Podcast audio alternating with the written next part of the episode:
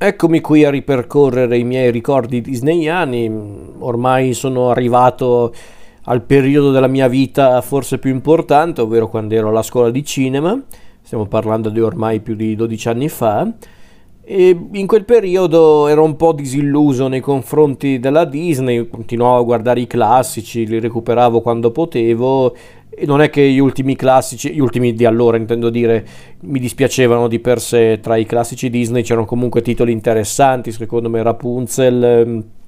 alla fin fine era proprio un film tipico del rinascimento Disney,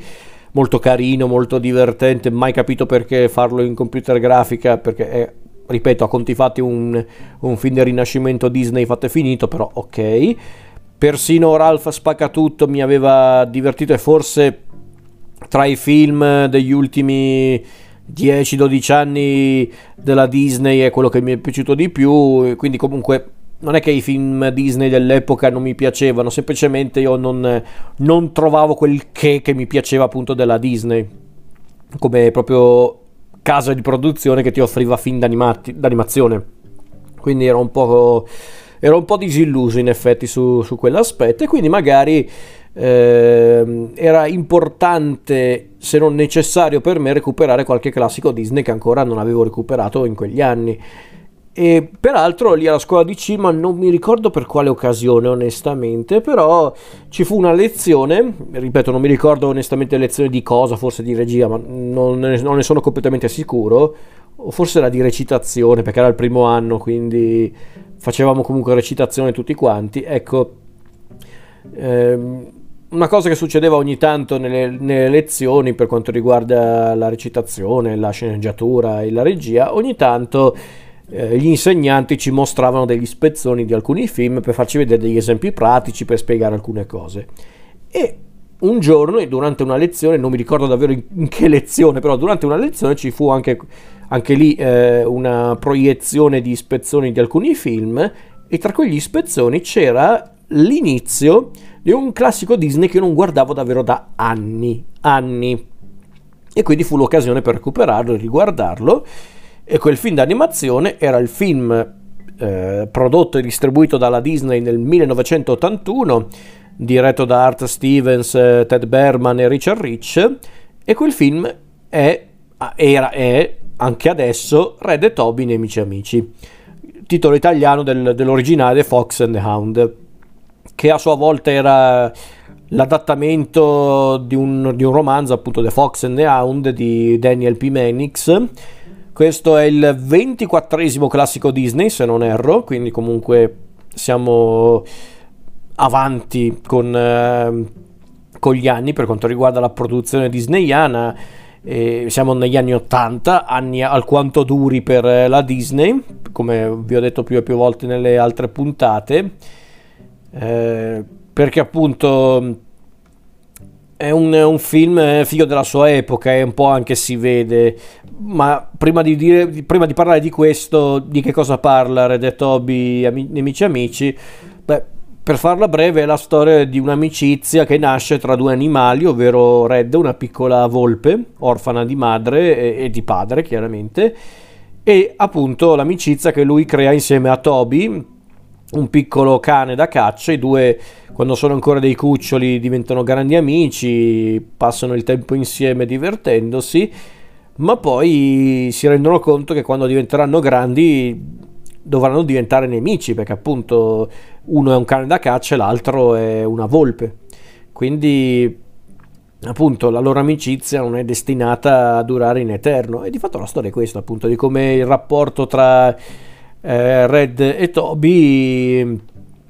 cambia con la loro crescita appunto quando uno diventa una volpe che magari comincia anche a sentire il richiamo dalla natura e dall'altra c'è appunto Toby questo cane da caccia che non può comunque eh, sfuggire al suo destino appunto di cacciatore. Quindi eh, questa è la storia di Red e Toby alla fin fine e quindi è un film che comunque ha una base anche interessante. perché come dicevo appunto Red e Toby è, è, un film, è, un film, figlio della sua epoca e si vede anche, erano gli anni 80, non tra i più lieti di casa Disney, Però tutto sommato io ne ho sempre ammirato un po' il lato sperimentale, tra virgolette, di questo film. Perché se consideriamo che in quegli anni furono prodotti film come Taron e la pentola magica, oppure Basil l'investigatopo, eh, su quell'aspetto Red e Toby sembra il più tradizionale tra i titoli dell'epoca, così in superficie sembra davvero un tipico film disneyano Eppure in questo film eh, c'è un potenziale, secondo me almeno, ma mai sfruttato interamente.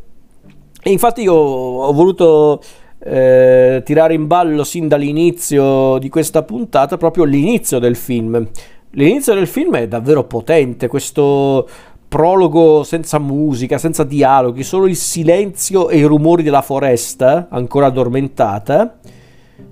poi, poi, ovviamente quando arriva la trama, ecco che arriva la musica potente, drammatica, però è un inizio molto forte, perché comunque ti fa capire che tu stai guardando un film Disney, sì, perché la qualità dell'animazione è notevole, ma non è il tipico film Disney, ecco, non sarà il tipico film Disney, quindi è, è un, un, inizio curioso, in effetti non me lo ricordavo così potente l'inizio di Red Toby all'epoca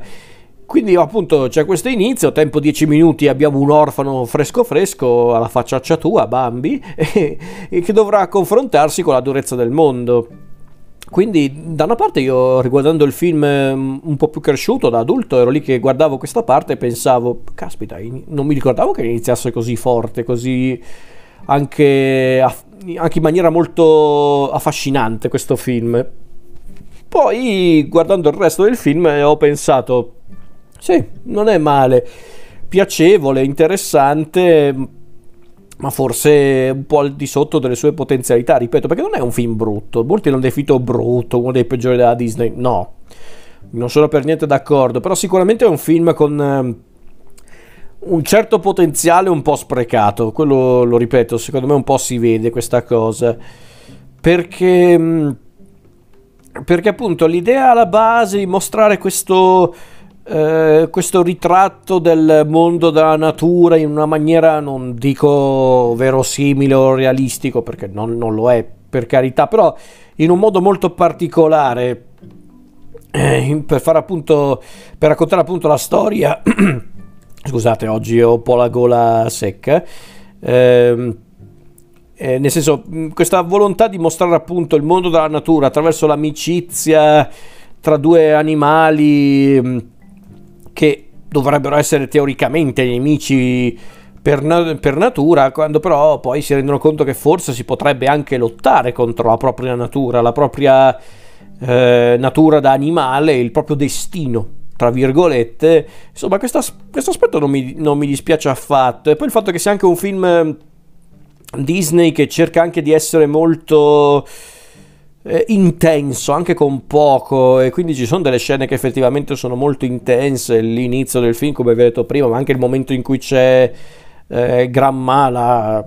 la, diciamo la padroncina di, di Red che a un certo punto deve abbandonarlo nella foresta perché si rende conto che non può rimanere lì perché c'è il vicino di casa eh, Amos, Amos ehm, il cacciatore che ce l'ha con eh, Red perché è una volpe e quindi lei deve abbandonare il, il, piccolo Red eh, nella foresta, anche perché chiaramente Red è una volpe, quindi non è che può rimanere troppo a lungo eh, in, cattivi- in, cattività, per dire, nel senso non può essere ancora eh, per molto tempo un animale domestico, quindi c'è quella scena che effettivamente è molto intensa, molto commovente. Ehm, quindi ci sono questi momenti anche forti, ma anche tutto il finale con eh, l'orso e, ehm, e, poi il finale vero e proprio, quello quando c'è l'ultimo confronto tra, eh, tra mm, Red, Toby e soprattutto Amos, il, il, cacciatore. Quella scena è potentissima. Quel momento in cui c'è appunto Amos, Amos non mi ricordo come si pronuncia in, in inglese. Comunque, quando c'è Amos eh, che punta il fucile contro Red, ormai ce l'ha in pugno, e Toby si piazza davanti a Red dicendogli mm, praticamente al padrone: fermati, che non ne vale la pena e c'è quel momento in cui Amos per un attimo eh, abbandona quel suo intento anche un po' proprio infantile e inutilmente crudele, si, soff- si sofferma appunto a riflettere su quello che sta facendo e, e poi rinuncia. È interessante, nel senso è molto intensa come, come cosa. Eh, non trovi momenti di questo genere alla Disney ormai, proprio scene che parlano solo tramite le immagini, è davvero pazzesco ed è triste, però è così. Quindi tutto questo per dire che il film mi piacerebbe anche di per sé, se non fosse che poi ci sono quegli elementi che proprio stonano. Siamo negli anni 80, quindi cosa ci sono? Le musiche pop, ovviamente, quelle se le potevano risparmiare, onestamente. Non ci sono i numeri musicali, e questo già è interessante, però ci sono le musiche pop lì, quelle se le potevano risparmiare secondo me. E poi c'è mh, mm, un problema anche grosso secondo me che per, per, per, tanti film Disney era in realtà il cavallo di battaglia, invece in questo caso è davvero un problema grosso, ovvero i personaggi secondari. I personaggi secondari per me non, non c'entrano niente con il resto del film, non tanto perché sono odiosi o antipatici, ma perché sono o dimenticabili o soprattutto davvero stonano con il resto. I due uccelli lì, eh, Cippi e Sbuccia, questi due uccelli che poi diventano amici di Red, che danno costantemente la caccia al bruco Ugo. Non è che mi danno fastidio di per sé come personaggi, sono anche di per sé divertenti, però il problema è che proprio stonano con il resto, secondo me, non tanto perché sono i personaggi che cercano di alleggerire un po' la storia, no, ma perché proprio stonano, stonano con tutto il resto. È un, è un po' un peccato, onestamente, perché sono proprio quei casi in cui guardando il film pensavo, ok, la Disney voleva tentare qualcosa di, non dico di estremo, ma qualcosa di diverso. Ma vai fino in fondo, santo cielo, perché devi fare sta roba qua? Questa, questo strano amalgama, perché ci sono dei momenti appunto che sono forti e, e anche potenti a livello narrativo e anche emotivo, se vogliamo dirla tutta. Un film che riesce a far parlare le immagini magnificamente, riesce proprio a mostrare i sentimenti dei personaggi, i rapporti tra i personaggi con pochissime immagini, con un semplice sguardo, una semplice